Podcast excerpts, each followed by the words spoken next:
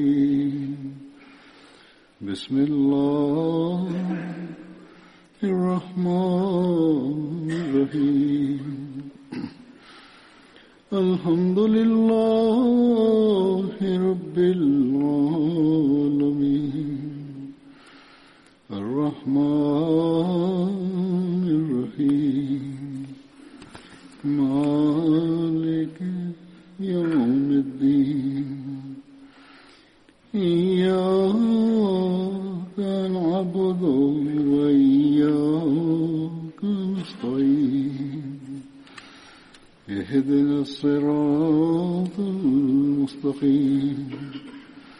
صراط الذين أنعمت عليهم غير المغضوب عليهم.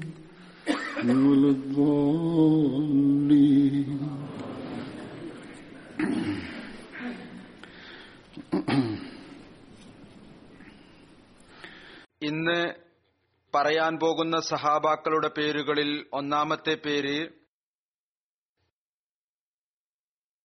Hazrat Abu Mulail bin al അസറിന്റേതാണ്.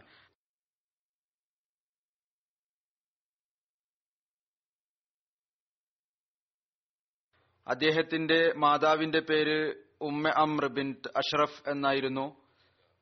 അദ്ദേഹത്തിന്റെ ബന്ധം അൻസാറുകളുടെ ഗോത്രം ഓസുമായിട്ടാണ്. അദ്ദേഹത്തിന് ബദർ ഉഹദ് യുദ്ധങ്ങളിൽ പങ്കെടുക്കുവാനുള്ള ഭാഗ്യം ലഭിച്ചു. ഒരു റിവായത്ത് അനുസരിച്ച് അദ്ദേഹത്തിന്റെ സഹോദരൻ അസ്രത്ത് അബു ഹബീബിൻ അസ്അറും ബദർ അതുപോലെ തന്നെ മറ്റുള്ള യുദ്ധങ്ങളിലും പങ്കെടുത്തിരുന്നു.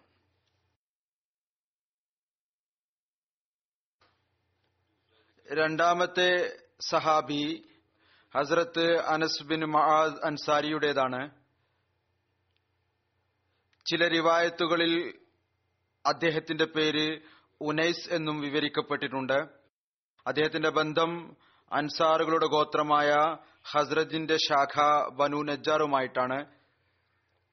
അദ്ദേഹത്തിന്റെ മാതാവിന്റെ പേര് ഉമ്മ ഉനാസ് ബിൻ ഖാലിദ് എന്നായിരുന്നു.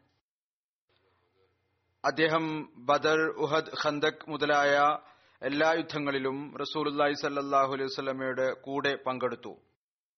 ഉഹദ് യുദ്ധത്തിൽ അങ്ങയുടെ സഹോദരൻ അസരത്ത് ഉബയ്യ ബിൻ മൊആദും അങ്ങയോടൊപ്പം പങ്കെടുത്തിരുന്നു. അദ്ദേഹത്തിന്റെ വഫാത്തിനെ കുറിച്ച് അഭിപ്രായ വ്യത്യാസമുണ്ട്. ഒരു റിവായത്ത് അനുസരിച്ച് അദ്ദേഹത്തിന്റെ വഫാത്ത് അസരത്ത് ഉസ്മാന്റെ ഖിലാഫത്ത് കാലഘട്ടത്തിലാണ് നടന്നത്. എന്നാൽ മറ്റൊരു റിവായത്ത് അനുസരിച്ച് അസരത്ത് അനസ് ബിൻ മഹാദ് അദ്ദേഹത്തിന്റെ സഹോദരൻ അസരത്ത് ഉബൈ ബിൻ മഹാദും ബിറെ മൊന സംഭവത്തിൽ ഷഹീദായി എന്ന് പറയപ്പെടുന്നു.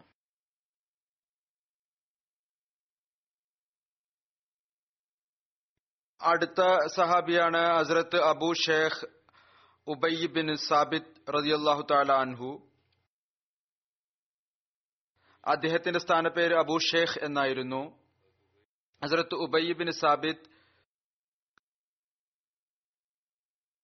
അദ്ദേഹത്തിന്റെ ബന്ധം ഹസ്രജ് ഗോത്രത്തിന്റെ ശാഖ ബനു അദിയുമായിട്ടായിരുന്നു. അദ്ദേഹത്തിന്റെ സ്ഥാനപ്പേര് അബു ഷേഖ് എന്നായിരുന്നു.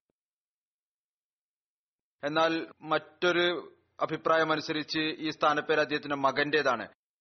അദ്ദേഹത്തിന്റെ മാതാവിന്റെ പേര് സുഖ്ത ബിൻ ഹാരിസ എന്നായിരുന്നു.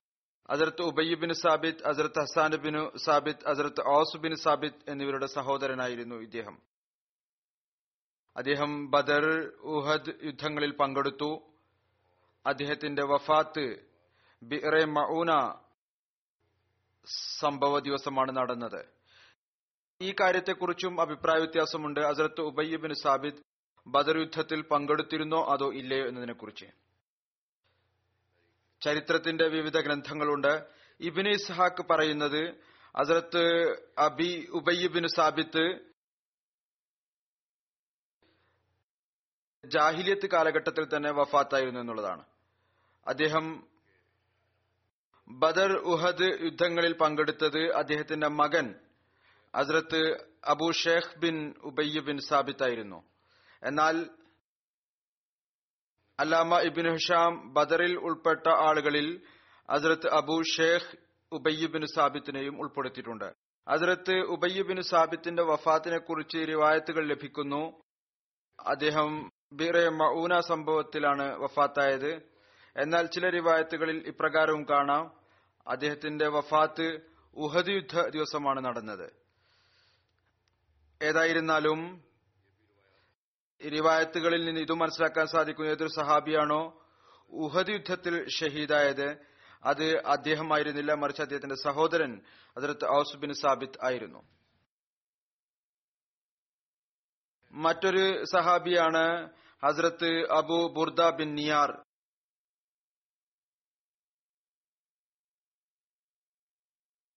Abu Burda എന്നുള്ളത് അദ്ദേഹത്തിന്റെ സ്ഥാനപ്പേരായിരുന്നു. അബു ബുർദ എന്ന സ്ഥാനപ്പേരിലാണ് അദ്ദേഹം പ്രസിദ്ധൻ. അദ്ദേഹത്തിന്റെ പേര് ഹാനി എന്നായിരുന്നു.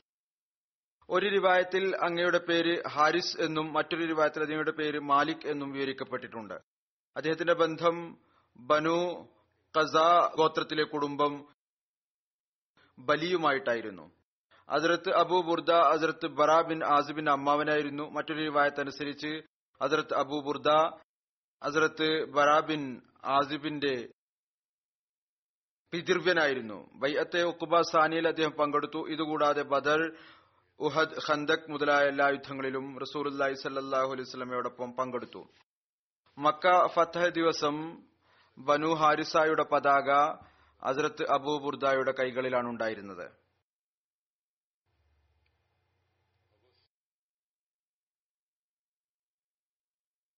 ഹസ്രത്ത് അബു അബസ് അതുപോലെ ഹസ്രത്ത് അബു ബുർദയും ഇസ്ലാം സ്വീകരിച്ചപ്പോൾ ഇവർ രണ്ടുപേരും ബനു ഹാരിസ ഗോത്രത്തിന്റെ ബിംബങ്ങളെ തകർക്കുകയുണ്ടായി.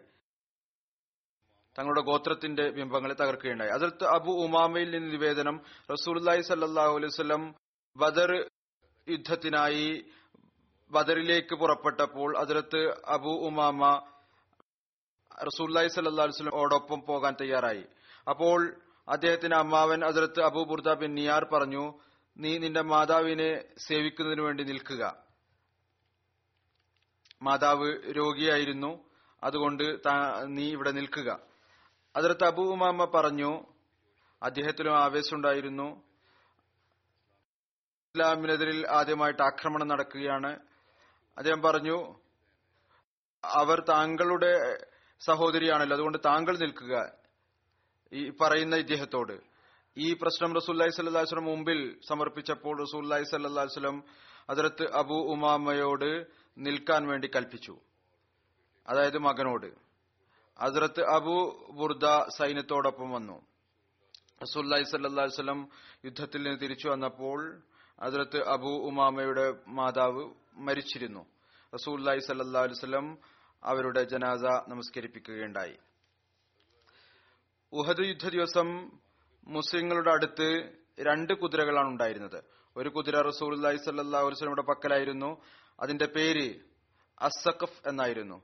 രണ്ടാമത്തെ കുതിര അത് തബു ബുർദയുടെ പക്കലായിരുന്നു. അതിന്റെ പേര് മൊലാഫി എന്നായിരുന്നു. Hazrat Abu Burda bin Niyar വിവരിക്കുകയാണ് നബി കരീം സല്ലാഹു അലൈഹി വസ്ല്ലം ഏതാനും ഗോത്രങ്ങളുടെ അടുത്തു പോവുകയുണ്ടായി. അവർക്ക് വേണ്ടി ദുവാ ചെയ്തു. എന്നാൽ ഒരു ഗോത്രത്തെ അവിടുന്ന് ഉപേക്ഷിക്കുകയുണ്ടായി. അവരുടെ അടുത്ത് പോയില്ല. അപ്പോൾ ഈ കാര്യം ആ ഗോത്രക്കാർക്ക് വളരെയധികം പ്രയാസകരമായി.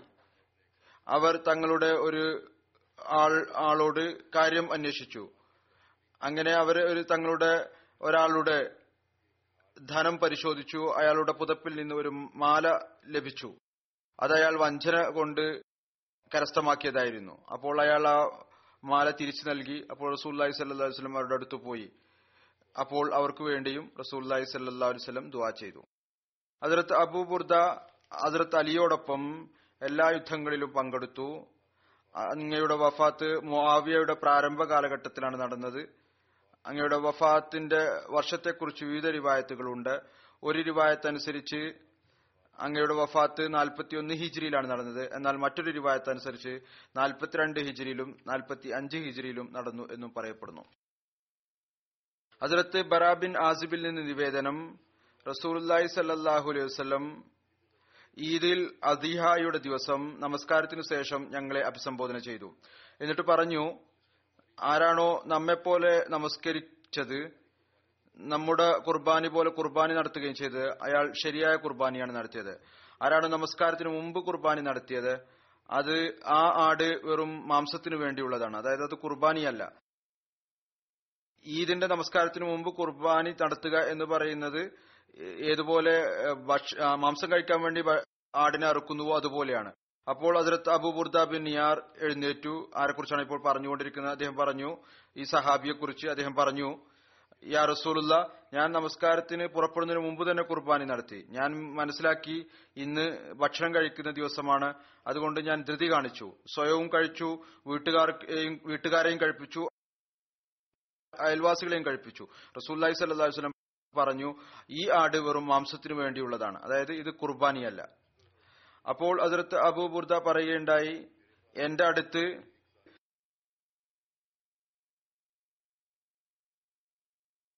ഒരു വർഷത്തിലുള്ള പഠ്യ ഉണ്ട്. അതായത് ചെറിയ പെണ്ണാടുണ്ട്. അതിന്റെ മാംസം എന്ന് പറയുന്നത് രണ്ട് ആടിനേക്കാൾ വലുതാണ്. പ്രായം ഒന്ന് അതായത് നല്ല വളർന്നിട്ടുള്ളതാണ്. പ്രായം ഒന്നാണ്. പക്ഷെ അതിന്റെ മാംസം എന്ന് പറയുന്നത് രണ്ട് ആടുകളോളമുണ്ട്. നല്ല തടിച്ച ആടാണ്. അത് എന്റെ ഭാഗത്ത് നിന്ന് മതിയാകുമോ എന്ന് ചോദിച്ചു കുർബാനിക്ക് എന്നാൽ റസൂല്ലി സ്വലം പറഞ്ഞു ചെയ്തു കൊള്ളുക എന്നാൽ താങ്കൾക്ക് ശേഷം ആർക്കും ഇത് മതിയാവുകയില്ല. താങ്കൾക്ക് അനുവാദമുണ്ട്. എന്നാൽ താങ്കൾക്ക് ശേഷം മറ്റാർക്കും ഇതിന്റെ അനുവാദം ഉണ്ടായിരിക്കുന്നതല്ല. മറ്റൊരു ഹദീസും ഇത് തന്നെയാണ് പറഞ്ഞു തരുന്നത്. അതായത് ഈദിന് ശേഷം കുർബാനി നടത്തേണ്ടതാണ്. അത് അതുപോലെ തന്നെ കുർബാനിയുടെ ആടിന് ഒരു പ്രായം ഉണ്ട്. അതനുസരിച്ചാണ് നടത്തേണ്ടത്. ഏതായിരുന്നാലും അവിടുന്ന് പറഞ്ഞു ഇത് താങ്കൾക്ക് ശേഷം മറ്റാർക്കും ഇത് മതിയാവുകയില്ല. ഏതായിരുന്നാലും ഇതിനെക്കുറിച്ച് ഒരിക്കൽ അതിർത്ത് മസീമോദ് അലൈഹി സ്വലാത്തു വസ്സലാമിന്റെ സദസ്സിൽ ചോദിക്കുകയുണ്ടായി കുർബാനിയുടെ ആടിന്റെ പ്രായം എന്തായിരിക്കണം? അപ്പോൾ അതിർത്ത് മസീമോദ് അലൈഹി സ്വലാത്തു വസ്സലാം അതിർത്ത് ഖലീഫത്തുൽ മസീ അവൽ മൗലാന നൂറുദ്ദീൻ സാഹിബ് അവിടെ ഇരിക്കുന്നുണ്ടായിരുന്നു. അങ്ങയോട് പറഞ്ഞു മറുപടി നൽകാൻ. അപ്പോൾ അദ്ദേഹം പറഞ്ഞു അഹലെ ഹദീസിന്റെ സംബന്ധിച്ചിടത്തോളം രണ്ടു വർഷം ആയിരിക്കേണ്ടത് നിർബന്ധമാണ്. ഇത് നമ്മുടെ രാജ്യങ്ങളിൽ ഒരു രീതിയുണ്ട് പറയാറുണ്ട് ദ്വന്ദാന ആയിരിക്കേണ്ടതാണ്. അതായത് മുന്നിലുള്ള രണ്ട് പല്ലുകൾ പുറത്തു വരേണ്ടതാണ്. ഏതായിരുന്നാലും അപ്പോൾ റസൂലുല്ലാഹി സല്ലാഹു അലൈഹി വസ്ലം പറയുകയുണ്ടായി അബൂബുർദയോട് താങ്കളുടെ കുർബാനി ഞാൻ സ്വീകരിക്കാം. എന്നാൽ അതായത് ഈ ഒരു വർഷം പ്രായമുള്ള ആടിന്റേത്. എന്നാൽ ഭാവിയിൽ ആർക്കും ഇത് അനുവദനീയമല്ല. മറിച്ച് യുവാവായ പ്രായപൂർത്തിയായ ആട് ആയിരിക്കേണ്ടതാണ്. ഈ രീതി തന്നെയാണ് ജമാഅത്തിൽ നിലവിലുള്ളത് നമ്മുടെ ഫത്വയിലുള്ളത്. ഇതുപോലെ ഞാൻ പറഞ്ഞു അതിർത്ത് മസീമദ് അലി സ്വലാത്തു വസ്ലാം പറയുകയുണ്ടായി.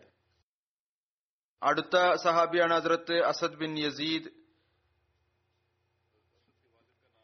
അതിർത്ത് അസദിന്റെ പിതാവിന്റെ പേര് യസീദ് ബിൻ ഫാക്കെ എന്നായിരുന്നു. അദ്ദേഹത്തിന്റെ ബന്ധം അൻസാറുകളുടെ ഗോത്രം ഹസ്രജിന്റെ ശാഖ ബനു സുറൈഖുമായിട്ടായിരുന്നു. അദ്ദേഹം ബദർ ഉഹദ് യുദ്ധങ്ങളിൽ റസൂൽ അലൈഹി സല്ലാ അലുസ്ലമയോടൊപ്പം പങ്കെടുത്തു. അല്ലാമ ഇബിൻ ഇസ്ഹാഖ് അസദിന് പകരം സയ്യിദ് ബിൻ യസീദ് എന്ന പേരാണ് ബദറിൽ സഹാബാക്കളിൽ എഴുതിയിരിക്കുന്നത്. അതിലത്ത് അസദ് ബിൻ യസീദിന്റെ പേരിനെ കുറിച്ച് വിവിധ അഭിപ്രായങ്ങളുണ്ട്. ചിലർ അങ്ങയുടെ പേര് സയ്യിദ് ബിൻ സെയ്ദ് എന്നും സയ്യിദ് ബിൻ അൽ ഫാക്കെ എന്നും അവർ സയ്യിദ് ബിൻ യസീദ് എന്നും വിവരിച്ചിട്ടുണ്ട്. മറ്റൊരു ബദരി സഹാബിയാണ് ഹസ്രത്ത് തമീം ബിൻ യാർ അൻസാരി. ഹസ്രത്ത് തമീമിന്റെ പിതാവിന്റെ പേര് യാർ എന്നായിരുന്നു. അങ്ങയുടെ ബന്ധം അൻസാറുകളുടെ ഗോത്രം ഹസ്രജിന്റെ ശാഖ Banu Jadara bin Awf bin al ഹാരിസുമായിട്ടായിരുന്നു. Badr Uhud യുദ്ധങ്ങളിൽ റസൂല്ലായി സല്ലാഹു വസ്ലമയോടൊപ്പം പങ്കെടുത്തു. അതിർത്ത് തമീമിന്റെ മക്കളിൽ മകൻ റബിയും മകൾ ജമീലയും ഉൾപ്പെടും. അവരുടെ മാതാവ് ബനു അമ്ര ഗോത്രത്തിൽപ്പെട്ട ആളായിരുന്നു അടുത്ത സഹാബിയുടെ പേര് Hazrat Aus bin Sabit bin Munzir ആണ്. ഇദ്ദേഹം അൻസാരിയായിരുന്നു. അദ്ദേഹത്തെ സ്ഥാനപ്പേര് അബു ഷിദാദ് എന്നായിരുന്നു. ഹസരത്ത് ഔസിന്റെ പിതാവിന്റെ പേര് സാബിത്ത് എന്നായിരുന്നു. അദ്ദേഹത്തിന്റെ മാതാവിന്റെ പേര് സുഖ്ത ബിൻ ഹാരിസ എന്നായിരുന്നു.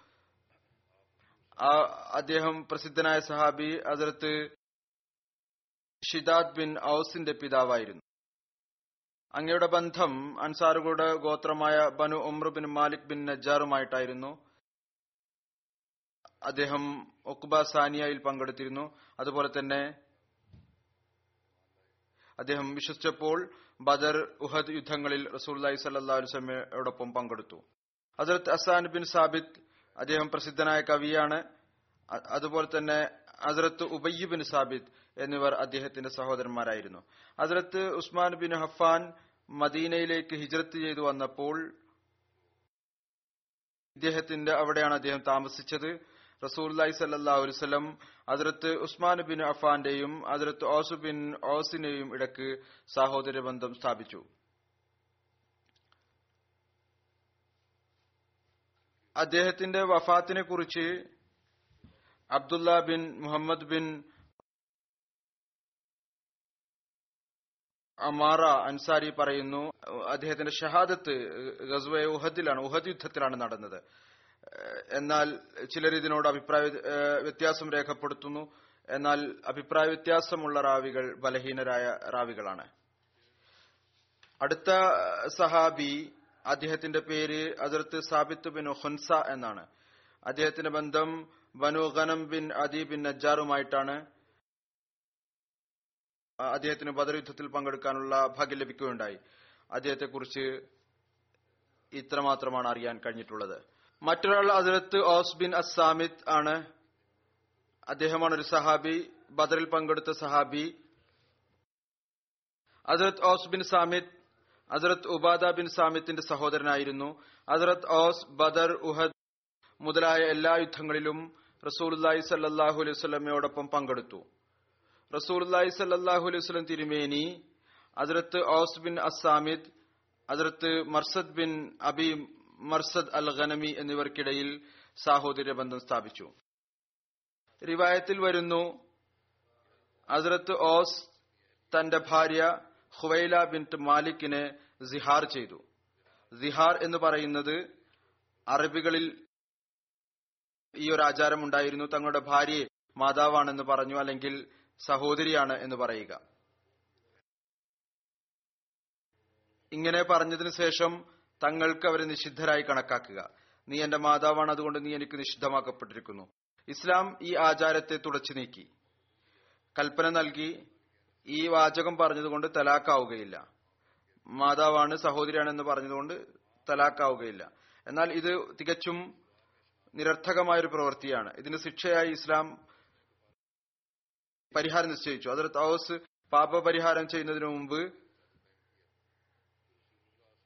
അത് നൽകാതെ തന്റെ ഭാര്യയുമായി ബന്ധം സ്ഥാപിച്ചു. അപ്പോൾ റസൂല്ലി സ്വല്ലം അദ്ദേഹത്തിന് കൽപ്പന നൽകി ഇത് തെറ്റാണ്. എന്നാൽ അറുപത് അഗതികൾക്ക് നീ ഭക്ഷണം നൽകുക. സിഹാറിനെ കുറിച്ച് വിശുദ്ധ ഖുർആാനിലും കൽപ്പനയുണ്ട്. അള്ളാഹു പറയുന്നു അല്ലദീന യുലാഹിറൂന മിൻകും മിൻ നിസാഇഹിം മാഹുന്ന ഉമ്മഹാത്തിഹിം. ഇൻ ഉമ്മഹാത്തുഹും ഇല്ലല്ലായി വലദ്നഹും വഇന്നഹും ലയഖൂലൂന മുൻകറും മിനൽ ഖൗലി വസ്സൂറ.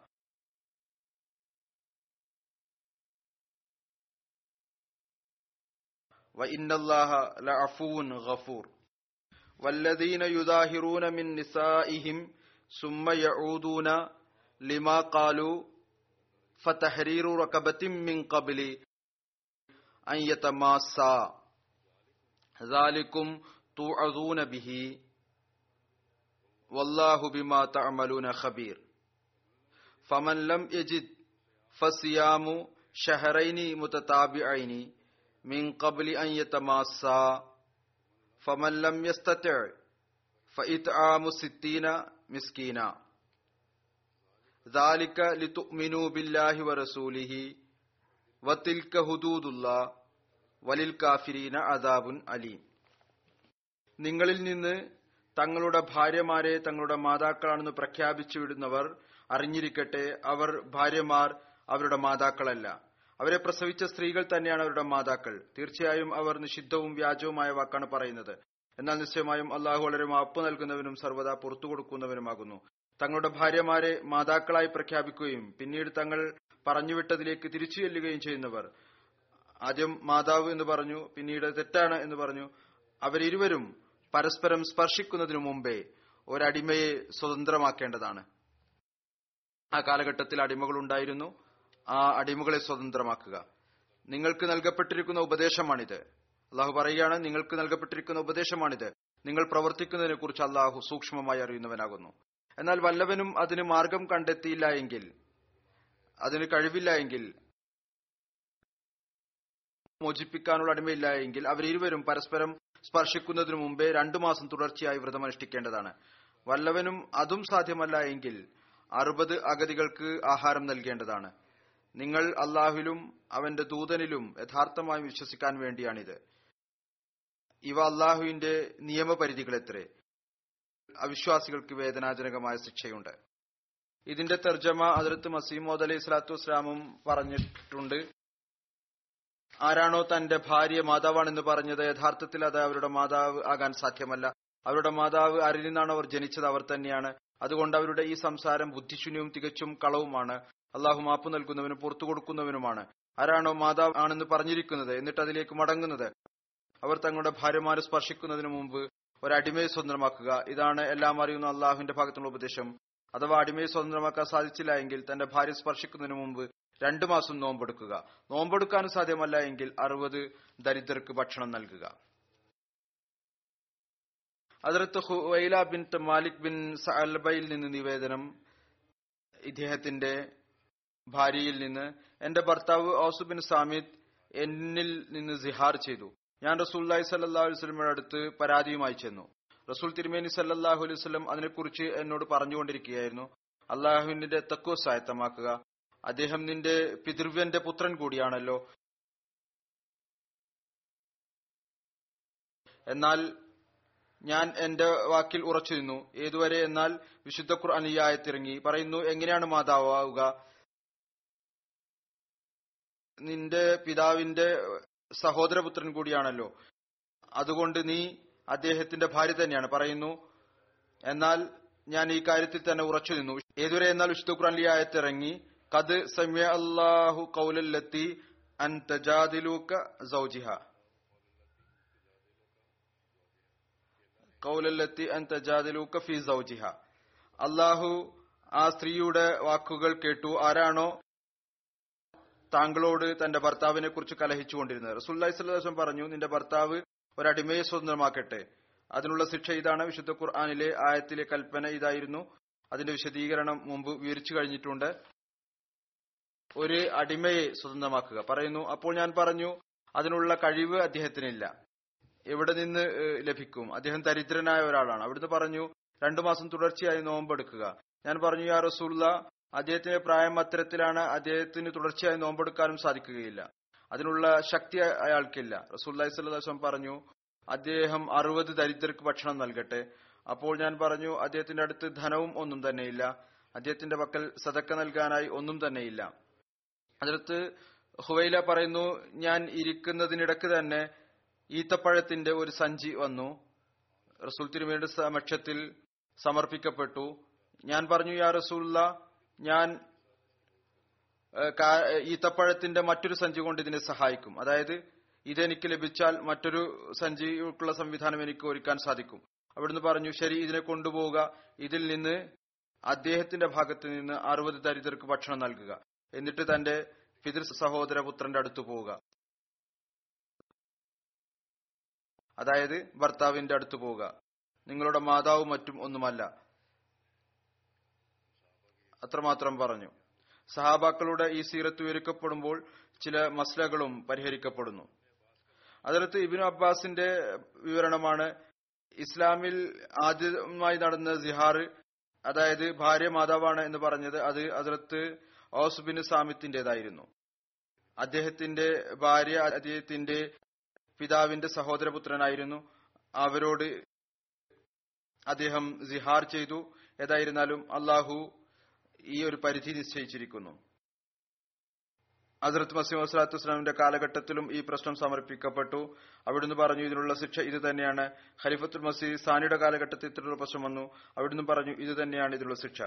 എന്നാൽ വളരെ ദരിദ്രനും ഒരുവിധത്തിലുള്ള കഴിവും ഇല്ല എങ്കിൽ അയാൾ ഇസ്തിഗ്ഫാർ ചെയ്യുകയും എത്രത്തോളം അതിന് പരിഹാരം ചെയ്യാൻ സാധിക്കുമോ അത് ചെയ്യുകയും ചെയ്യേണ്ടതാണ്. ഏതായാലും അള്ളാഹു ഒരു പരിധി നിശ്ചയിച്ചിരിക്കുന്നു. ഭാര്യയെ മാതാവാണ് സഹോദരിയാണെന്ന് പറയുന്നതിന് ഒരു പരിധി നിശ്ചയിച്ചിരിക്കുന്നു. അഥവാ ആരെങ്കിലും പറയുന്നുണ്ടെങ്കിൽ ചിലർക്കൊരു ശീലമുണ്ട് ചെറിയ കാര്യങ്ങളിൽ കലഹമുണ്ടാകാൻ പറയുന്നു നീ എനിക്ക് നിഷിദ്ധമാക്കിയിരിക്കുന്നു നീ എന്റെ മാതാവിനെ പോലെയാണ് അല്ലെങ്കിൽ സഹോദരിയെ പോലെയാണ് എന്നൊക്കെ സത്യം ചെയ്യുന്നു. ഇതെല്ലാം ഈ സത്യം ഇതെല്ലാം ഇതിന് നിയമം നിശ്ചയിച്ചിട്ടുണ്ട്. അള്ളാഹു പറയുന്നു ഒരു അടിമയെ സ്വന്തനാക്കുക അല്ലെങ്കിൽ നോമ്പെടുക്കുക അല്ലെങ്കിൽ ദരിദ്രർക്ക് ഭക്ഷണം നൽകുക. ഹസ്രത്ത് ഓസുബിൻ സാമിദ് കവി കൂടിയായിരുന്നു. അതിർത്ത് ഓസ് ബിൻ സാമിത്തും അതിർത്ത് ഷദാദ് ബിൻ ഔസും അൻസാരിയും ബൈത്തുൽ മുക്ദസിൽ താമസമർപ്പിച്ചു അദ്ദേഹത്തിന്റെ മരണം ഫലസ്തീനിലെ സ്ഥലം രാമല്ലയിൽ മുപ്പത്തിനാല് ഹിജ്രിയിൽ നടന്നു. അപ്പോൾ അസരത്ത് ഓസിന്റെ പ്രായം എഴുപത്തിരണ്ട് വയസ്സായിരുന്നു. അടുത്ത സഹാബിയുടെ പേര് അസരത്ത് അർക്കം ബിൻ അർക്കം ആയിരുന്നു. അദ്ദേഹത്തിന്റെ സ്ഥാനപ്പേര് അബു അസരത്ത് അബു അബ്ദുള്ള എന്നായിരുന്നു. അസരത്ത് അർക്കമിന്റെ മാതാവിന്റെ പേര് ഉമൈമ ബിൻ ഹാരിസ് എന്നായിരുന്നു. ചില റിവായത്തുകൾ ഇവരുടെ പേര് ഉമാർ ബിൻ ഹുസൈം എന്നും സഫിയ ബിൻ ഹാരിസ് എന്നും വിവരിക്കപ്പെട്ടിരിക്കുന്നു. അർക്കമിന്റെ ബന്ധം ബനു മഖ്സൂം ഗോത്രവുമായിട്ടായിരുന്നു. അദ്ദേഹം ഇസ്ലാമിൽ വിശ്വസിച്ച ആദ്യത്തെ സഹാബാക്കളിൽപ്പെട്ട ആളാണ്. ചിലരുടെ അഭിപ്രായ പ്രകാരം അദ്ദേഹം വിശ്വസിച്ചപ്പോൾ അദ്ദേഹത്തിന് മുമ്പ് പതിനൊന്ന് ആളുകളാണ് ഇസ്ലാം സ്വീകരിച്ചിരുന്നത്. ചിലർ പറയുന്നു അദ്ദേഹം ഏഴാമതായിട്ടാണ് ഇസ്ലാം സ്വീകരിച്ചത്. ഹസരത്ത് ഉർവ ബിൻ സുബൈർ വിവരിക്കുന്നു. ഹസരത്ത് അർക്കം ഹസരത്ത് അബു ഉബൈദ ബിൻ ജറ ഹസരത്ത് ഉസ്മാൻ ബിൻ മസൂം എന്നിവർ ഒരുമിച്ചാണ് ഇസ്ലാം സ്വീകരിച്ചത്. ഹസരത്ത് അർക്കമിന്റെ ഒരു വീട് മക്കൾക്ക് പുറത്ത് സഫാ കുന്നിന് സമീപം ഉണ്ടായിരുന്നു. അത് ചരിത്രത്തിൽ ദാറുൽ അർക്കം എന്ന പേരിൽ പ്രസിദ്ധമാണ്. ദാറുൽ അർക്കം ഇദ്ദേഹത്തിന്റെ വീടായിരുന്നു. ആ വീട്ടിൽ റസൂല്ലി സല്ലാ വസ്ലം അതുപോലെ ഇസ്ലാം സ്വീകരിച്ചവരും ഇബാദത്ത് ചെയ്യുമായിരുന്നു. ഇവിടെ വെച്ചാണ് അതിർത്ത് ഉമർ ഇസ്ലാം സ്വീകരിച്ചത്. അദ്ദേഹം ഇസ്ലാം സ്വീകരിച്ചതിനു ശേഷം മുസ്ലിങ്ങളുടെ എണ്ണം നാൽപ്പതായി അവിടെ നിന്ന് പുറത്തു വന്നു. ആ വീട്ടിൽ നിന്ന് പുറത്തു വന്നു. അതായത് അതിർത്ത് ഉമറിന്റെ ഇസ്ലാം സ്വീകരണത്തിന് ശേഷം. ഈ വീട് അതിർത്ത് അർക്കമിന്റെ ഉടമസ്ഥയിൽ നിന്നു. പിന്നീട് അങ്ങയുടെ പേരക്കുട്ടികൾ അബു ജാഫർ മൻസൂറിന് അത് വിൽക്കുകയുണ്ടായി. ഇതിനെക്കുറിച്ച് സീറത്ത് ഖാത്തമുൻ നബീനിൽ അതിർത്ത് മിർസ ബഷീർ അഹമ്മദ് സാഹിബ് എഴുതിയിരിക്കുന്ന വിശദീകരണം ഇപ്രകാരമാണ് ഇസ്ലാമിന്റെ ആദ്യത്തെ തബ്ലീഗി മർക്കസ് അതായത് ദാറുൽ അർക്കമിൽ എന്ന് പുറത്തു വന്നു എന്നതിനെ കുറിച്ച് അദ്ദേഹം എഴുതുന്നു. റസൂൽ തിരുമേനി സല്ലാസ്മിക്ക് ചിന്ത ഉണ്ടായി മക്കയിൽ ഒരു തെബിലീഗി കേന്ദ്രം ഉണ്ടാക്കണം. അവിടെ മുസ്ലിങ്ങൾക്ക് നമസ്കാരത്തിനും മറ്റുമായി ഒരുമിച്ച് കൂടുന്നതിനു വേണ്ടി.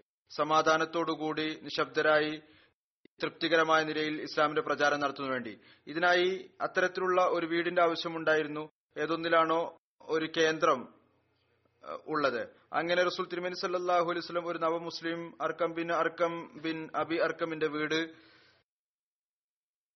തിരഞ്ഞെടുത്തു. അത് സഫാ കുന്നിന്റെ താഴ്വരയിലായിരുന്നു. അതിനുശേഷം എല്ലാവരും അവിടെ ഒരുമിച്ചു കൂടുമായിരുന്നു. അവിടെ വെച്ച് നമസ്കരിക്കുമായിരുന്നു. ഇവിടെയാണ് സത്യവിശ്വാസികൾ വന്നിരുന്നത്. ആർക്കാണോ ദീനിനെ കുറിച്ചുള്ള അന്വേഷണം ഉണ്ടായിരുന്നത്? ആരാണോ ഇസ്ലാമിന്റെ സന്ദേശം കേൾക്കാനും മനസ്സിലാക്കാനും വന്നിരുന്നു. റസൂല്ലായി സല്ലാസ്ലമിയുടെ സഹവാസത്തിൽ നിന്ന് അനുഗ്രഹീതരാകാൻ വരുമായിരുന്നു.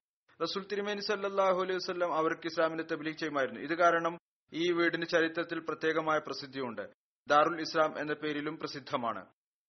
റസൂൽ തിരുമേനി സല്ലാഹു അലൈഹി വസ്ലം ഏകദേശം മൂന്ന് വർഷം ദാറുൽ അർക്കമിൽ പ്രവർത്തിച്ചു. അതായത് നുബുവത്തിന്റെ നാലാമത്തെ വർഷം അവിടുന്ന് അതിന്റെ കേന്ദ്രമാക്കി ആറാം വർഷത്തിന്റെ അവസാനം വരെ അങ്ങ് തന്റെ മിഷനെ അവിടെ തുടർന്നു. ചരിത്രകാരന്മാർ എഴുതുന്നു ദാറുൽ അർക്കമിൽ ഇസ്ലാമിൽ വിശ്വസിച്ചവരിൽ അവസാനത്തെ ആൾ അദറത്ത് ഉമറായിരുന്നു അദ്ദേഹം ഇസ്ലാം സ്വീകരിച്ചതിലൂടെ മുസ്ലിങ്ങൾക്ക് വലിയ ബലം ലഭിച്ചു. അവർ ദാറുൽ അക്കമിൽ നിന്ന് പുറത്തു വന്ന് തുറന്ന നിലയിൽ തബ്ലീഗ് ചെയ്യാൻ തുടങ്ങി. മദീനയിൽ ഹിജ്രത്ത് ചെയ്തതിനു ശേഷം റസൂൽ കരീം സല്ലാഹു അലൈഹി അതിർത്ത് അർക്കം റതി അള്ളാഹു തലാൻഹുവിന്റെ സഹോദര ബന്ധം അതിർത്ത് അബൂ തൽഹ ബിൻ സഹലുമായി നടത്തി. അതിർത്ത് അർക്കം ബദർ യുദ്ധത്തിൽ റസൂൽ തിരുമേനി സല്ലല്ലാഹു അലൈഹി വസല്ലമയോടൊപ്പം പങ്കെടുത്തു. റസൂൽ തിരുമേനി സല്ലല്ലാഹു അലൈഹി വസല്ലം ബദറിലെ ഗനീമത്ത് ധനത്തിൽ നിന്ന് ഒരു വാൾ അദ്ദേഹത്തിന് നൽകുകയുണ്ടായി. അതിർത്ത് അർക്കം ബദർ ഉഹദ് യുദ്ധം അടക്കം എല്ലാ യുദ്ധങ്ങളിലും നബി സല്ലല്ലാഹു അലൈഹി വസല്ലമയോടൊപ്പം പങ്കെടുത്തു. നബി കരീം സല്ലല്ലാഹു അലൈഹി വസല്ലം മദീനയിൽ അദ്ദേഹത്തിന് ഒരു വീടും നൽകിയിരുന്നു. ഒരിക്കൽ റസൂൽ കരീം സല്ലാഹു അലൈഹി വസല്ലം അദ്ദേഹത്തെ സദക്കകൾ സ്വീകരിക്കുന്നതിനു വേണ്ടിയും നിയോഗിച്ചയക്കുകയുണ്ടായി. ചരിത്രത്തിൽ ഇതും കാണാൻ സാധിക്കും. അതിർത്ത് അർക്കം ഹിഫ്ലിൽ ഫുദൂൽ എന്ന് പറയുന്ന കരാറിൽ ഉൾപ്പെട്ടിരുന്നു. ദരിദ്രരെ സഹായിക്കുന്നതിനായി ഇസ്ലാമിന് മുമ്പ് മക്കയിൽ താമസിക്കുന്ന ആളുകൾ ഉണ്ടാക്കിയ കരാറായിരുന്നു അത് അതിൽ റസൂൽ സല്ലാ വസ്ലം ഉൾപ്പെട്ടിരുന്നു. അതിലത്ത് അർക്കമിന്റെ മകൻ ഉസ്മാൻ ബിൻ അർക്കം വിവരിക്കുന്നു എന്റെ പിതാവിന്റെ മരണം അൻപത്തിമൂന്ന് ഹിജിരിയിലാണ് നടന്നത്. അപ്പോൾ അദ്ദേഹത്തിന്റെ പ്രായം എൺപത്തിമൂന്ന് വയസ്സായിരുന്നു. ചിലർ പറയുന്നു അദ്ദേഹത്തിന്റെ പ്രായം അദ്ദേഹത്തിന്റെ വഫാത്ത് അൻപത്തിയഞ്ച് ഹിജിരിയിലാണ് നടന്നത്. പ്രായത്തെക്കുറിച്ച് അഭിപ്രായ വ്യത്യാസമുണ്ട്. എൺപതായിരുന്നു. അതിനേക്കാൾ അല്പം കൂടുതലായിരുന്നു എന്ന്. അതിർത്ത് അർക്കം വസിയത്ത് ചെയ്തിരുന്നു. തന്റെ ജനാസെ നമസ്കാരം Hazrat Saad bin Abi Waqqas നമസ്കരിപ്പിക്കണം. അദ്ദേഹം സഹാബിയായിരുന്നു. അദ്ദേഹത്തിന്റെ മരണത്തിന് ശേഷം അതിർത്ത് സഅദ് റതിയല്ലാഹു താല അൻഹു അതീഖ് എന്ന സ്ഥലത്തായിരുന്നു. അവിടെ നിന്ന് ദൂരത്തിലായിരുന്നു. മർവാൻ പറയുകയുണ്ടായി ഇതെങ്ങനെ സാധ്യമാകും? റസൂല്ലായി സല്ലാസ്ലമിന്റെ സഹാബി ഏതെങ്കിലും ഒരു ഹാജറില്ലാത്ത ആൾ കാരണം കബറടക്കാതിരിക്കുക എന്നുള്ളത്. ഒരാൾ ഇല്ല അതുകൊണ്ട് സഹാബിയുടെ ശരീരം അതുവരെ എങ്ങനെ വെക്കും? അങ്ങനെ അദ്ദേഹത്തിന്റെ നമസ് ജനാദ നമസ്കാരം സ്വയം നടത്താൻ ആഗ്രഹിച്ചു. എന്നാൽ ഉബൈദുല്ല ബിൻ അർക്കം മർവാന്റെ വാക്കുകൾ കേട്ടില്ല. Hazrat Saad bin Abi Waqqas വന്നപ്പോൾ അസറത്ത് അർക്കമിന്റെ ജനാദ നമസ്കരിപ്പിക്കുകയുണ്ടായി. ജന്നത്തുൽ ബക്കയിൽ കബറടക്കി. ഇദ്ദേഹത്തെക്കുറിച്ച് ഒരു റിവായത്ത് പ്രകാരവുമുണ്ട്. ഒരിക്കൽ അതിർ തർക്കം ബൈത്തുൽ മക്ദസിലേക്ക് പോകുന്നതിനു വേണ്ടി സാധനങ്ങൾ തയ്യാറാക്കി പോകാൻ ആഗ്രഹിച്ചു. റസൂല്ലായി സല്ലാ വസ്ലമിയുടെ അടുത്ത് യാത്ര പോകുന്നതിനു വേണ്ടി അനുവാദം ചോദിച്ചു. അപ്പോൾ റസൂൽ തിരുമേനി സല്ലാ വസ്ലം ചോദിച്ചു താങ്കൾ എന്തെങ്കിലും ആവശ്യത്തിനു വേണ്ടി പോവുകയാണോ അതോ കച്ചവടത്തിനു വേണ്ടി പോവുകയാണോ ബൈത്തുൽ മഖ്ദസിലേക്ക്? അതിർത്താർക്കും മറുപടി നൽകേണ്ട യാ റസൂല്ല എന്റെ മാതാപിതാക്കൾ താങ്കൾക്ക് തണ്ടമായിരിക്കട്ടെ ഒരു ജോലിയും ഇല്ല കച്ചവടത്തിന്റെ ഉദ്ദേശത്തോടു കൂടിയുമല്ല പോകുന്നത്. മറിച്ച് ബൈത്തുൽ മക്ദസിൽ പോയി നമസ്കരിക്കാൻ ആഗ്രഹിക്കുന്നു. അപ്പോൾ റസൂല്ലായി സല്ലാസ്ലം പറഞ്ഞു എന്റെ ഈ പള്ളിയിലുള്ള ഒരു നമസ്കാരം മറ്റു പള്ളികളിലുള്ള ആയിരം നമസ്കാരത്തെക്കാൾ ഉത്തമമാണ്. അതായത് മദീനയിലെ പള്ളിയിൽ. എന്നാൽ ഒഴിച്ച് അപ്പോൾ അതിർത്ത് അർക്കം തന്റെ ഉദ്ദേശം മാറ്റുകയുണ്ടായി. അടുത്ത സഹാബിയെക്കുറിച്ച് പറയാനുള്ളത് അതിർത്ത് ബസ്ബസ് ബിൻ അമ്ര ആണ്. ഒരു രൂപായത്തിൽ അങ്ങയുടെ പേര് ബസ്ബസ് ബിൻ ബിഷിർ എന്നും വന്നിട്ടുണ്ട്. ഹസരത് ബസ്ബസ് ജുഹിനി അൻസാരിയുടെ ബന്ധം ബനി സഅദ ഗോത്രത്തിലെ കഅബ് ബിൻ ഹസ്രജുമായിട്ടായിരുന്നു ഉർവ ബിൻ സുബൈറിന്റെ അഭിപ്രായ പ്രകാരം അങ്ങയുടെ ബന്ധം ബനു ഓഫ് ബിൻ ഹസ്രജുമായിട്ടാണ് അദ്ദേഹം ബദർ യുദ്ധത്തിൽ പങ്കെടുത്തു. അൻസാർ സഹാബാക്കളിലാണ് അങ്ങേ എണ്ണപ്പെടുന്നത്. അദ്ദേഹത്തെ ബുസൈസ എന്നും ബുസൈസ് എന്നും ബസ്ബസ എന്ന പേരുകളിലും അറിയപ്പെടുന്നു. ബദർ യുദ്ധം കൂടാതെ അദ്ദേഹം ഉഹദ് യുദ്ധത്തിലും പങ്കെടുത്തിരുന്നു.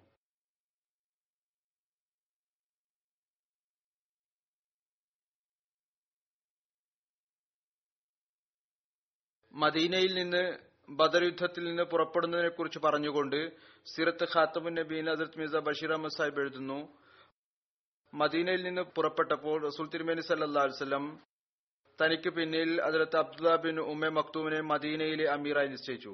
എന്നാൽ അവിടുന്ന് റൌഹ എന്ന സ്ഥലത്തിന് സമീപെത്തിയപ്പോൾ അത് മദീനയിൽ നിന്ന് മുപ്പത്തിനാല് മൈൽ ദൂരത്തിലാണ്.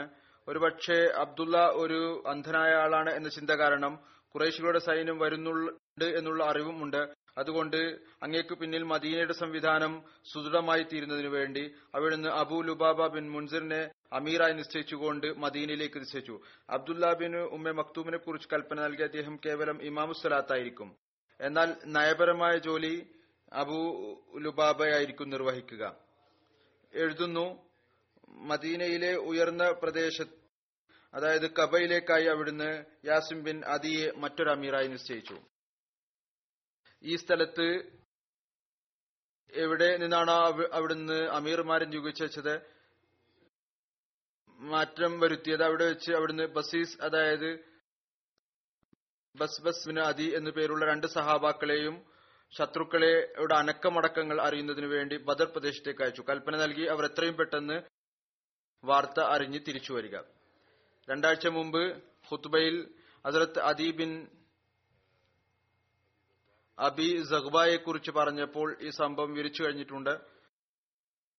ആ അയച്ചതിൽ അതിർത്ത് ബസ്ബസും അതിർത്ത് അദി ബിൻ ബഗ്സായും ഉണ്ടായിരുന്നു. രണ്ടുപേരുണ്ടായിരുന്നു ഇവർ ബദർ സ്ഥലത്തെത്തിയപ്പോൾ വാർത്ത അറിയുന്നതിനായി അവിടെ ബസ്ബസ് ബിൻ അമറും അദീബിൻ ബഗ്ഗായും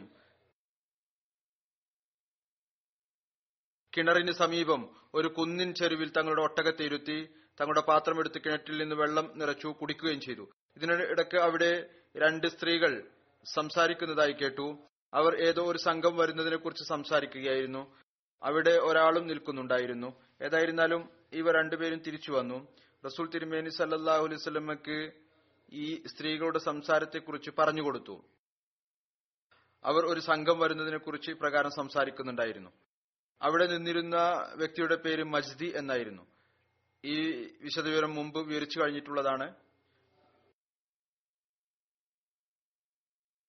എഴുതുന്നു ചരിത്രകാരൻ. അടുത്ത ദിവസം രാവിലെ അബൂ സുഫിയാൻ അവിടെ എത്തി. സംഘവും അവിടെ എത്തിയിരുന്നു. അയാൾ മജ്ദിയോട് ചോദിച്ചു ഓ മജ്ദി ഇവിടെ ചാരപ്രവർത്തനം നടത്തുന്ന ഏതെങ്കിലും ഒരാളെ നീ കണ്ടുവോ അതോടൊപ്പം ഇതുകൂടി പറഞ്ഞു നീ ഞങ്ങളിൽ ശത്രുക്കളുടെ അവസ്ഥയെക്കുറിച്ച് മറച്ചുവെച്ചാൽ കുറേശികളിൽ നിന്ന് ഒരിക്കലും ഒരാളും തന്നെ നീയുമായി സുൽഹ് ചെയ്യുകയില്ല. മജിദി അവിടെ നിന്നിരുന്ന വ്യക്തി പറഞ്ഞു അള്ളാഹുവാണ് സത്യം ഞാൻ ഇവിടെ ഞാൻ അറിയാത്ത ഒരാളെ ഞാൻ കണ്ടിട്ടില്ല. ഇവിടെ നിനക്കും യസ്രീബിനും ഇടയിൽ ഒരു ശത്രുതയുമില്ല. അഥവാ അങ്ങനെ ആയിരുന്നുവെങ്കിൽ അത് എന്നിൽ നിന്ന് മറിഞ്ഞിരിക്കുമായിരുന്നില്ല ഞാൻ നിന്നിൽ നിന്ന് അത് മറച്ചു വെക്കുകയും ചെയ്യുകയില്ല. എന്നാൽ ഞാൻ രണ്ട് യാത്രക്കാരെ കണ്ടിരുന്നു. അവർ ഇവിടെ നിന്നിരുന്നു. എന്നിട്ട് അതിർത്ത് ബസ്ബസും അതിർത്ത് അതിയും തങ്ങളുടെ ഒട്ടകത്തെ ഇരുത്തിയ സ്ഥലം ആദ്യം കാണിച്ചു. പറഞ്ഞു അവർ ഇവിടെ തങ്ങളുടെ ഒട്ടകത്തെ ഇരുത്തി വെള്ളം കുടിച്ചു എന്നിട്ട് ഇവിടെ നിന്ന് പോയി. അബൂ സുഫിയാൻ ആ സ്ഥലത്ത് വന്നു. എവിടെയാണ് രണ്ട് സഹാബാക്കളും ഒട്ടകത്തെ ഇരുത്തിയിരുന്നത്. അവർ രണ്ടുപേരുടെയും ഒട്ടകത്തിന്റെ കാഷ്ടം എടുത്ത് പൊടിക്കാൻ തുടങ്ങി. അന്വേഷിക്കുകയായിരുന്നു ചുഴിഞ്ഞു നോക്കിയായിരുന്നു ഇത് തിരിച്ചറിയുന്നതിനു വേണ്ടി. അത് പൊട്ടിച്ചു അത് പൊടിക്കാൻ തുടങ്ങിയപ്പോൾ അതിൽ നിന്ന് കാരക്കയുടെ കുരു പുറത്തു വന്നു ഒട്ടകത്തിന്റെ കാഷ്ടത്തിൽ നിന്ന്. അപ്പോൾ അബു സുഫിയാൻ പറഞ്ഞു അള്ളാഹു ആണ് സത്യം ഇത് എസ്രിഫുകളുടെ ഒട്ടകത്തിന്റെ ഭക്ഷണം തന്നെയാണ്. അവർ അവിടെ നിന്ന് വന്നവരാണ്. ഇവർ രണ്ടുപേരും മുഹമ്മദും സല്ലാ സ്വലം മുഹമ്മദിന്റെ സഹാബാക്കളുടെ ചാരന്മാരായിരുന്നു. അതായത് വന്ന രണ്ടുപേർ അവർ മദീനയിൽ നിന്ന് വന്നവരാണ്. ഇവർ ചാരന്മാരാണ്. ഒട്ടകത്തിന്റെ കാഷ്ടത്തിൽ നിന്ന് എനിക്ക് അനുമാനിക്കാൻ സാധിച്ചു. പറയുന്നു എനിക്ക് തോന്നുന്നു ഇവർ വളരെ സമീപത്ത് തന്നെയാണ്. അതിനുശേഷം അവർ അവിടെ നിന്ന് പെട്ടെന്ന് തന്നെ തങ്ങളുടെ സംഘത്തെയും കൊണ്ട് പുറപ്പെട്ടു. ആ അറബികൾക്ക് ആ കാലഘട്ടത്തിലും ചാരവൃത്തിയുടെ അനുമാനിക്കുവാനുള്ള വലിയ കഴിവ് ഉണ്ടായിരുന്നു. ഇതിനെക്കുറിച്ച് ബദർ യുദ്ധത്തെക്കുറിച്ച് സിറത്ത് ഖാത്തമുൻ നബീനിൽ എഴുതിയിരിക്കുന്നു. ഹസരത് മിർസ ബഷീർ അഹമ്മദ് സാഹിബ് റസൂൽ തിരുമേനി സല്ലാസ്ലം ബദറിനടുത്തെത്തിയപ്പോൾ എന്തോ ചിന്ത കാരണം അതിന്റെ പരാമർശം റിവായത്തുകളിൽ ലഭ്യമല്ല. അവിടുന്ന് അതിർത്ത് അബൂബക്കർ സിദ്ദീഖിനെ തന്റെ പിന്നിൽ ഇരുത്തി ഇസ്ലാമിക സൈന്യത്തെക്കാൾ അല്പം മുന്നോട്ടു പോയി. അവിടെ വെച്ച് അങ്ങേക്ക് ഒരു വൃദ്ധനായ ഗ്രാമവാസിയായ അറബിയെ ലഭിച്ചു. അയാളോട് സംസാരിക്കുന്നതിനിടയ്ക്ക് അങ്ങേക്ക് അറിയാൻ സാധിച്ചു. ഇപ്പോൾ കുറേശികളുടെ സൈന്യം ബദറിന്റെ ഗച്ചും സമീപം എത്തിയിരിക്കുന്നു. അവിടുന്ന് ഈ വാർത്ത കേട്ട് തിരിച്ചു വന്നു. അതിർത്ത് അലിയെയും അതിർത്ത് സുബൈർ ബിൻ അവാമിനെയും അതിർത്ത് സയദ് ബിൻ വക്കാസ് എന്നിവരെ കാര്യങ്ങൾ അറിയുന്നതിന് വേണ്ടി മുന്നോട്ടയച്ചു. ഒരു നിവേദനം അനുസരിച്ച് അയക്കപ്പെട്ടവരിൽ അതിർത്ത് ബസ്ബസും ഉണ്ടായിരുന്നു. ആദ്യം ഇവർ പോയത് സംഘത്തെക്കുറിച്ച് അറിയുന്നതിന് വേണ്ടിയായിരുന്നു. ഇപ്പോൾ പോകുന്നത് സൈന്യം വരുന്നുണ്ട് എന്നറിഞ്ഞപ്പോൾ ആ സൈന്യത്തെ കുറിച്ച് അറിയുന്നതിന് വേണ്ടിയാണ് ഇവരെ അയച്ചത്. അതിലും ഇദ്ദേഹം ഉണ്ടായിരുന്നു. ഇവർ ബദർ താഴ്വരയിൽ എത്തിയപ്പോൾ പെട്ടെന്ന് എന്താണ് കാണുന്നത്? മക്കയിലെ ഏതാനും ആളുകൾ ഒരു ഉറവയിൽ നിന്ന് വെള്ളം നിറക്കുകയായിരുന്നു. ഈ സഹാബാക്കൾ അവരെ ആക്രമിച്ച് അവരിൽ നിന്ന് ഒരു നീഗ്രോ അടിമയെ പിടിച്ചു. അയാളെ റസൂല്ലി സല്ലാ അടുത്തു കൊണ്ടുവന്നു. അയാളെ കൊണ്ടുവന്നപ്പോൾ റസൂൽ തിരുമേനി സല്ലാ വസ്ലം നമസ്കാരത്തിൽ മുഴുകിയിരിക്കുകയായിരുന്നു. സഹാബാക്കൾ ഇത് കണ്ടുകൊണ്ട് റസൂല്ലായി സല്ലാ നമസ്കാരത്തിൽ മുഴുകിയിരിക്കുകയാണ്. സ്വയം ആടിമയോട് ചോദിക്കാൻ തുടങ്ങി. അബു സുഫിയാന്റെ സംഘം എവിടെയാണ്? ഈ നീഗ്രോ അടിമ എന്നാൽ സൈന്യത്തിന്റെ കൂടെ വന്നതായിരുന്നു. അയാൾ വന്നത് ബദറിൽ യുദ്ധം ചെയ്യാൻ വന്ന സൈന്യത്തോടൊപ്പമായിരുന്നു. അയാൾക്ക് സംഘത്തെക്കുറിച്ച് ഒരു അറിവും ഉണ്ടായിരുന്നില്ല. സംഘത്തെക്കുറിച്ച് അയാൾക്ക് അറിയില്ലായിരുന്നു അയാൾ മറുപടി പറഞ്ഞു അബു സുഫിയാനെ കുറിച്ച് എനിക്കറിയുകയില്ല. എന്നാൽ അബുൽ ഹിക്കം അതായത് അബൂജഹലും ഉത്ബയും ഷേബയും ഉമയ്യയും മറ്റും ഈ താഴ്വരക്ക് മറുഭാഗത്ത് തമ്പടിച്ചിട്ടുണ്ട്. സഹാബാക്കൾ ഏതുവരെ സംഘത്തെക്കുറിച്ച് അറിയാതിരുന്നത് അവരുടെ ഉള്ളിൽ ഇതായിരുന്നു ഉണ്ടായിരുന്നത് അവർ വിചാരിച്ചു ഇയാൾ കളവ് പറയുകയാണ് എന്ന്. അവർക്ക് സംഘത്തെക്കുറിച്ച് മാത്രമാണ് അറിവുണ്ടായിരുന്നത്. ഇയാൾ സംഘത്തെക്കുറിച്ചുള്ള അറിവും മറച്ചു വെക്കാൻ ഉദ്ദേശിക്കുകയാണ്. അപ്പോൾ ചില ആളുകൾ അയാളെ അടിക്കുകയും മറ്റും ചെയ്തു. എന്നാൽ അയാൾ അടി ലഭിച്ചപ്പോൾ പറയുമായിരുന്നു ശരി ഞാൻ പറഞ്ഞു തരാം. അയാളെ വിടുമ്പോൾ അയാൾ വീണ്ടും അതേ പഴയ മറുപടി നൽകും. എന്നാൽ അബൂ സുഫിയാനെ കുറിച്ച് അറിയുകയില്ല അയാളുടെ സംഘത്തെ കുറിച്ച് അറിയുകയില്ല. എന്നാൽ അബൂജഹൽ ജഹൽ ഒരു സൈന്യവുമായി വരുന്നുണ്ട്. അത് അടുത്തു തന്നെയുണ്ട്. റസൂൽ തിരുമേനി സല്ലാഹു അലൈവല്ലം ഈ വാക്കുകൾ കേട്ടപ്പോൾ ഉടനെ തന്നെ നമസ്കാരത്തിൽ നിന്ന് വിരമിച്ച് സഹാബാക്കളെ അടിക്കുന്നതിൽ നിന്ന് തടഞ്ഞു. എന്നിട്ട് പറഞ്ഞു അയാൾ സത്യം പറയുമ്പോൾ നിങ്ങൾ അയാളെ അടിക്കുകയാണ്. കളവ് പറയാൻ തുടങ്ങുമ്പോൾ വിടുകയും ചെയ്യുന്നു. പിന്നീട് അവിടുന്ന് സ്വയം അയാളോട് മൃദുവായി ചോദിച്ചു ഇപ്പോൾ സൈന്യം എവിടെയുണ്ട്? അയാൾ മറുപടി പറഞ്ഞു മുന്നിലുള്ള കുന്നിന് പിറകിലാണ്. ആ അവിടുന്ന് ചോദിച്ചു സൈന്യത്തിൽ എത്ര പേരുണ്ട്? അയാൾ മറുപടി പറഞ്ഞു ഒരുപാടുണ്ട്. എന്നാൽ മുഴുവൻ എണ്ണവും എനിക്കറിയുകയില്ല. അവിടുന്ന് പറഞ്ഞു ശരി എങ്കിൽ ഇത് പറയുക അവർക്കായി ഓരോ ദിവസം എത്ര ഒട്ടകങ്ങളെ അറുക്കാറുണ്ട്? ഭക്ഷണത്തിനായി. പറഞ്ഞു അയാൾ പറഞ്ഞു പത്തെണ്ണം. പത്തൊട്ടകം അവർക്കായി അറുക്കുന്നുണ്ട്. സാധനങ്ങൾ കൂടാതെ ഭക്ഷണത്തിനും ഇത്ര സാധനങ്ങളുമായിട്ടാണ് വന്നിരുന്നത്. റസൂൽ തിരുമേനി സല്ലാ വസ്ലം സഹാബാക്കളിലേക്ക് തിരിഞ്ഞുകൊണ്ട് പറഞ്ഞു പത്തൊട്ടകം അറുക്കുന്നുണ്ട് എങ്കിൽ അതിനർത്ഥം ആയിരം ആളുകൾ അവർ വന്നിട്ടുണ്ട് എന്നാണ്. യഥാർത്ഥത്തിലും അവർ അത്ര തന്നെ ആളുകൾ ഉണ്ടായിരുന്നു. അടുത്ത സഹാബിയാണ് അതിർത്ത് സൽഅബ ബിൻ അമർ അൻസാരി.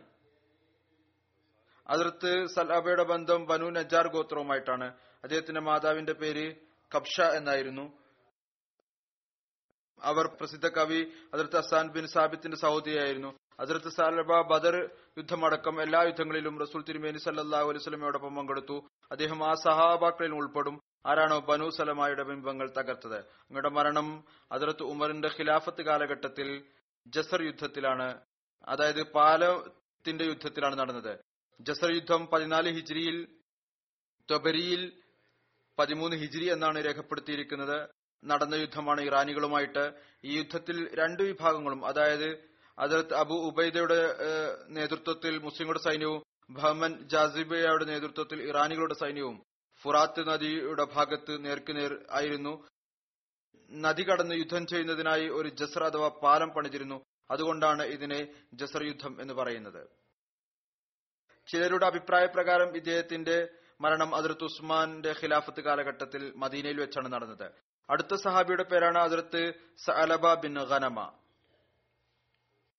അതിർത്ത് സഅലബയുടെ പേര് ഒരു രൂപായത്തിൽ സഅലബ ബിൻ അനമ എന്നും വിവരിക്കപ്പെട്ടിട്ടുണ്ട്. അതിർത്ത് സഅലബയുടെ മാതാവിന്റെ പേര് ജഹീറ ബിൻ കയൻ എന്നായിരുന്നു.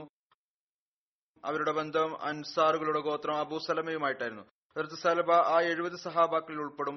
ആരാണ് ബൈത്തെ അക്ബ സാനിയയിൽ റസൂൽ തിരുമേനി സല്ലാസ്ലയുടെ കൈകളിൽ ബൈത്ത് ചെയ്തത്. അതിർത്ത് സലബ വിശ്വസിച്ചപ്പോൾ അദ്ദേഹം അതിർത്ത് മുഹാദ് ബിൻ ജബലിനും അതിർത്ത് അബ്ദുല്ല ബിൻ ഉനൈസ് എന്നിവർ കൂടി ബനു സൽമയുടെ ബിംബങ്ങളെ തകർത്തു. തങ്ങളുടെ ഗോത്രത്തിന്റെ തന്നെ ബദർ ഉഹദ് ഖന്തക് എന്നീ യുദ്ധങ്ങളിൽ അദ്ദേഹം പങ്കെടുത്തു.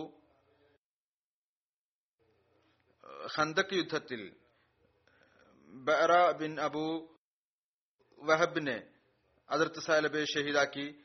ഒരു രൂപായത്തനുസരിച്ച് അതിർത്ത് സാലബ ഹൈബർ യുദ്ധത്തിലാണ് ഷഹീദായത്. അടുത്ത സാബിയുടെ പേരാണ് അതിർത്ത് ജാബിർ ബിൻ ഖാലിദ്.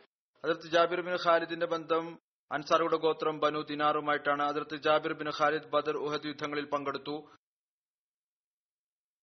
മറ്റൊരു സഹാബിയാണ് Hazrat Haris bin Muan bin Umayya അൻസാരിയായിരുന്നു ഇദ്ദേഹം. അതിർത്ത് ഹാരിസിന്റെ ബന്ധം അൻസാറുടെ ഗോത്രം ഓസുമായിട്ടായിരുന്നു അദ്ദേഹം ബദർ ഉഹദ് യുദ്ധത്തിൽ സുത്തിർമേനി സല്ലാസ്വം പങ്കെടുത്തു. അദ്ദേഹം അതിർത്ത് അബ്ദുല്ല ബിൻ ജുബൈർ അതിർത്ത് അബ്ബാദ് ബിൻ ജുബൈർ എന്നിവരുടെ പിതൃവ്യനായിരുന്നു. സിഫീൻ യുദ്ധത്തിൽ അതിർത്ത് അലിയുടെ ഭാഗത്ത് നിന്ന് അദ്ദേഹം പങ്കെടുത്തു. അടുത്തത് അതിർത്ത് ഹാരിസ് ബിൻ അൻസ് അൻസാരിയാണ്. അദ്ദേഹത്തിന്റെ മാതാവിന്റെ പേര് അതിർത്ത് ഉമ്മ ഷെരീഖ് എന്നാണ്. പിതാവ് അൻസ് ബിൻ റാഫി ആണ്. അതായത് അവരും മാതാവും ഇസ്ലാം സ്വീകരിച്ചു റസൂല്ലായി സല്ലമ്മക്ക് ബയ്യത്ത് ചെയ്യാനുള്ള തൗഫീക്ക് ലഭിച്ചു. താരിസിന്റെ ബന്ധം ഔസ് ഗോത്രത്തിന്റെ ശാഖ ബനു അബ്ദ് ഉമായിട്ടായിരുന്നു. ബദർ ഉഹദ് യുദ്ധത്തിൽ പങ്കെടുത്തു. ഉഹദ് യുദ്ധത്തിൽ അവിടുന്ന് ഷഹാദത്ത് ലഭിച്ചു. അതിർത്ത് ആരിസ് ആ ഏതാനും സഹാബാക്കളിൽപ്പെട്ട ആളാണ്. ആരാണ് ഉഹദ് യുദ്ധത്തിൽ അതിർത്ത് അബ്ദുല്ല ബിൻ ജുബൈറിനോടൊപ്പം മലയിടുക്കിൽ ഉറച്ചു നിന്നത്. അങ്ങനെ അദ്ദേഹം ഷാദത്തിന്റെ പാനീയം കുറിച്ചു. അടുത്ത സഹാബിയാണ് അതിർത്ത് ഖുറൈസ് ബിൻ സയ്ദ് അൻസാരി. അദ്ദേഹത്തിന്റെ പേര് രിവായത്തിൽ സയ്ദ് ബിൻ സലബ എന്നും വന്നിട്ടുണ്ട്. അതിർത്ത് ഉവൈസിന്റെ ബന്ധം ഹദ്രജ് ഗോത്രത്തിന്റെ ശാഖ ബനു സയ്ദ് ബിൻ ഹാരിസുമായിട്ടാണ്. അദ്ദേഹം തന്റെ സഹോദരൻ അബ്ദുള്ളയോടൊപ്പം ബദർ യുദ്ധത്തിൽ പങ്കെടുത്തു. ആർക്കാണോ ബാങ്കിനെ കുറിച്ച് സ്വപ്നം കാണിക്കപ്പെട്ടത്. അദ്ദേഹം ഉഹദ് യുദ്ധത്തിലും പങ്കെടുത്തിരുന്നു. അദ്ദേഹത്തിന്റെ സഹോദരനത്തിന് ബാങ്കിന്റെ വാചകങ്ങൾ സ്വപ്നത്തിൽ പറഞ്ഞു കൊടുക്കപ്പെട്ടു. അടുത്ത സഹാബി അദ്ദേഹത്തിന്റെ പേര് അതിർത്ത് ഹാരിസ് ബിൻ അസിമ ആണ്. അതിർത്ത് ഹാരിസ് ബിൻ അസിമയുടെ ബന്ധം അൻസാറുകളുടെ ഗോത്രം ബനു നജ്ജാറുമായിട്ടാണ്. ഊന ദിവസം ഇദ്ദേഹം ഷഹീദായി. റസൂൽ തിരുമേനി സല്ലാഹു അലൈഹി വസല്ലം ഹാരിസിനും സുലൈം ബിൻ സിനാനും ഇടയിൽ സഹോദര്യ ബന്ധം സ്ഥാപിച്ചു. Hazrat Haris bin Simha Badr യുദ്ധത്തിനായി റസൂൽ തിരുമേനി അലൈഹി വസല്ലം പുറപ്പെട്ടു. അറോഹ് എന്ന സ്ഥലത്തെത്തിയപ്പോൾ അദ്ദേഹത്തിൽ കൂടുതൽ യാത്ര ചെയ്യാനുള്ള ശക്തി ഉണ്ടായിരുന്നില്ല. റസൂൽ തിരുമേനി അലൈഹി വസല്ലം അദ്ദേഹത്തെ തിരിച്ചു മദീനയിലേക്ക് അയച്ചു. എന്നാൽ ഖനീമത്ത് മുതലിൽ നിന്ന് അങ്ങയുടെ പങ്ക് ബദറിൽ പങ്കെടുത്തവർക്ക് തുല്യമായി നൽകി. കർമ്മരൂപത്തിൽ അദ്ദേഹം പങ്കെടുത്തിരുന്നില്ല. എന്നാൽ ഒരാവേശം കാരണം പുറപ്പെട്ടിരുന്നു എന്നാൽ ആരോഗ്യം അനുവാദം നൽകിയില്ല. രോഗിയായിരുന്നു. കൂടുതൽ ആകും എന്നതുകൊണ്ടോ അതുകൊണ്ട് തിരിച്ചയച്ചു. എന്നാൽ അദ്ദേഹത്തിന്റെ നീയത്തും ആവേശം കണ്ടുകൊണ്ട് റസൂൽ തിരുമേനി സല്ലാസ്ലം അദ്ദേഹത്തെ ബദറിൽ പങ്കെടുത്ത സഹാബാക്കളിൽ ഉൾപ്പെടുത്തി. അദ്ദേഹം ഉഹദ് യുദ്ധത്തിൽ പങ്കെടുത്തു. ആ ദിവസം ആളുകൾ ഛിന്ന ഭിന്നമായി പോയപ്പോൾ ആ സമയത്ത് ഹാരിസ് ഉറച്ചു നിന്നു. അതിർത്ത് ഹാരിസ് റസൂൽ തിരുമേനി വസല്ലം മരണത്തിന്റെ കാര്യത്തിൽ ബൈഅത്ത് ചെയ്തു. അദ്ദേഹം Hazrat Usman bin Abdullah bin Mughira മഖ്സൂമിയെ വധിച്ചു. അതായത് ഹാരിസ് എന്നിട്ട് സലബ് എടുത്തു. അതായത് അയാളുടെ യുദ്ധവസ്ത്രങ്ങളും സാധനങ്ങളും എല്ലാം എടുത്തു. അതിൽ അയാളുടെ പടച്ചട്ടയും മുഖമൂടിയും വാളും ഉണ്ടായിരുന്നു. റസൂൽ തിരുമേനി സല്ലാഹു അലൈഹി വസല്ലം ആ സാധനങ്ങൾ അദ്ദേഹത്തിന് തന്നെ നൽകി. റസൂൽ തിരുമേനി സല്ലാ അലൈഹി വസല്ലം ഉസ്മാൻ ബിനു അസ്ഗമയുടെ മരണത്തിന്റെ വാർത്ത ലഭിച്ചപ്പോൾ പറഞ്ഞു എല്ലാ സ്തുതിയും അള്ളാഹുനുള്ളതാണ് ആരാണോ അയാളെ വധിച്ചു കളഞ്ഞത് വലിയ കഠിന ശത്രുവായിരുന്നു. ഇയാൾ ഒരു മുഷ്രിഖായിരുന്നു ഉഹദ് യുദ്ധ ദിവസം നബി കരീം വസല്ലം ഉപദ്രവിക്കാനായി എല്ലാ ആയുധങ്ങളാലും വിഭൂഷിതനായിക്കൊണ്ടാണ് അയാൾ വന്നിരുന്നത്. ഉഹദ് യുദ്ധ ദിവസം റസൂൽ തിരുമേനി വസല്ലം ചോദിച്ചു എന്റെ പിതൃവ്യൻ ഹംസക്ക് എന്താണ് സംഭവിച്ചത്? അതിർത്ത് ഹാരിസ് അദ്ദേഹത്തെ അന്വേഷിച്ചു പുറപ്പെട്ടു. അദ്ദേഹം വൈകിയപ്പോൾ അതിർത്ത് അലി പുറപ്പെട്ടു. അതിർത്ത് ഹാരിസിന്റെ അടുത്തെത്തിയപ്പോൾ കണ്ടു അതിർത്ത് ഹംസ ഷഹീദായിരിക്കുന്നു. ഈ രണ്ട് സഹബാക്കളും തിരിച്ചു വന്ന് നബി കരീം സല്ലല്ലാഹു അലൈഹി സ്വലമുക്ക് ഷഹാദത്തിന്റെ വാർത്ത നൽകി. അതിർത്ത് ഹാരിസ് വിവരിക്കുന്നു ഉഹദ് യുദ്ധ ദിവസം. റസൂൽ തിരുമേനി സല്ലാ അലൈഹി വസല്ലം എന്നോട് റസൂല്ലായി അലൈഹി വസല്ലം താഴ്വരയിലായിരുന്നപ്പോൾ ചോദിച്ചു നീ അബ്ദുറഹ്മാൻ ബിൻ ഔഫിനെ കണ്ടിട്ടുണ്ടോ? ഞാൻ പറഞ്ഞു ഞാൻ അദ്ദേഹത്തെ കണ്ടിട്ടുണ്ട്. അദ്ദേഹം പർവതത്തിന്റെ ചെരുവിൽ ആയിരുന്നു. മുഷ്രിഖിനോട് സൈന്യം അദ്ദേഹത്തെ ആക്രമിക്കുകയായിരുന്നു. എന്നാൽ ഞാൻ അദ്ദേഹത്തിന്റെ നേർക്ക് തിരിഞ്ഞു. അദ്ദേഹത്തെ രക്ഷിക്കുന്നതിനായി എന്നാൽ പിന്നീട് എന്റെ ദൃഷ്ടി താങ്കളിൽ പതിഞ്ഞു. ഞാൻ താങ്കളുടെ അടുത്തേക്ക് വന്നു. റസൂൽ തിരുമേനി സല്ലാസ്ലം പറഞ്ഞു മലക്കുകൾ അദ്ദേഹത്തെ സംരക്ഷിച്ചുകൊണ്ടിരിക്കുന്നു. അതായത് അബ്ദുറഹ്മാൻ ബിൻ ഔഫിനെ മലക്കുകൾ സംരക്ഷിച്ചുകൊണ്ടിരിക്കുകയാണ്. മറ്റൊരു വിവാഹത്തിൽ ഉണ്ട് നബി കരീം സല്ലാസ്ലം പറഞ്ഞു മലക്കുകൾ അദ്ദേഹത്തിന്റെ ഒപ്പം നിന്നുകൊണ്ട് യുദ്ധം ചെയ്യുകയാണ്. അതിർത്ത് ആരിസ് പറയുന്നു ഞാൻ അബ്ദുറഹ്മാൻ ബിൻ ഔഫിന്റെ പക്കൽ ചെന്നു യുദ്ധം അവസാനിച്ചപ്പോൾ തിരിച്ചു ചെന്നു പറയുന്നു ഞാൻ അദ്ദേഹത്തിന് മുന്നിൽ ഏഴ് ആളുകൾ വധിക്കപ്പെട്ടതായി കണ്ടു. ഞാൻ ചോദിച്ചു താങ്കളാണോ ഇവരെ എല്ലാവരെയും വധിച്ചു കളഞ്ഞത്? അപ്പോൾ അബ്ദുറഹ്മാൻ പറഞ്ഞു ഈ മൂന്ന് പേരെ ഞാനാണ് വധിച്ചത് എന്നാൽ മറ്റുള്ളവരെ കുറിച്ച് എനിക്കറിയുകയില്ല. അവരെ ആരാണ് വധിച്ചത് എന്ന്? അപ്പോൾ ഞാൻ പറഞ്ഞു അള്ളാഹും അവന്റെ റസൂലും സത്യമാണ് പറഞ്ഞത്. അതായത് മലക്കുകൾ അദ്ദേഹത്തിനൊപ്പം നിന്നുകൊണ്ടിരിക്കുന്നു. അതിർത്ത് ഹാരിസ് ബിറേമൂന സംഭവത്തിൽ ഷഹീദായി. ഈ സംഭവം ഉണ്ടായപ്പോൾ സഹാബാക്കളെ ഷഹീദാക്കപ്പെട്ടപ്പോൾ അതിർത്ത് ഹാരിസും അതിർത്ത് അമർബിൻ ഉമ്മയ്യയും ഒട്ടകങ്ങളെ മേക്കാനായി പോയതായിരുന്നു. സീറത്ത് ഇബിന് ഹിഷാമിൽ രണ്ട് സഹാബാക്കൾ അതിർത്ത് അമർബിൻ ഉമയും അതിർത്ത് മുൻസിർ ബിൻ മുഹമ്മദ് എന്നിവരുടെ പേരാണ് രേഖപ്പെട്ട് കിടക്കുന്നത്. ഏതായിരുന്നാലും ഈ രിവായത്തുണ്ട് ചില ഗ്രന്ഥങ്ങളുടെ ഇദ്ദേഹമായിരുന്നു ഒട്ടകങ്ങളെ മേക്കാനായി പോയിരുന്നത്. ഏതായിരുന്നാലും തിരിച്ചു വന്നപ്പോൾ ഈ രിവായത്തനുസരിച്ച് ഇദ്ദേഹം പറയുന്നു ഇദ്ദേഹമാണ് ഉണ്ടായിരുന്നത്.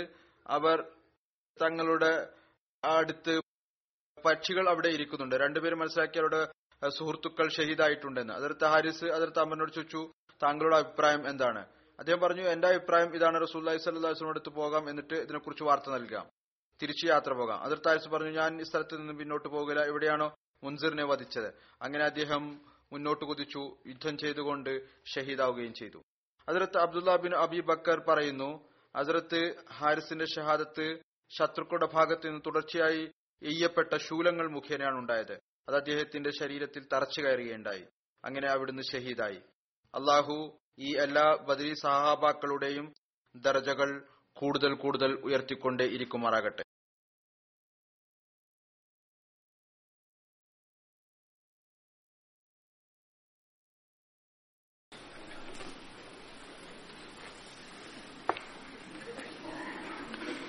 الحمد لله الحمد لله نحمده ونستعينه ونستغفره ونؤمن به ونتوكل عليه ونعوذ بالله من شرور أنفسنا ومن سيئات أعمالنا.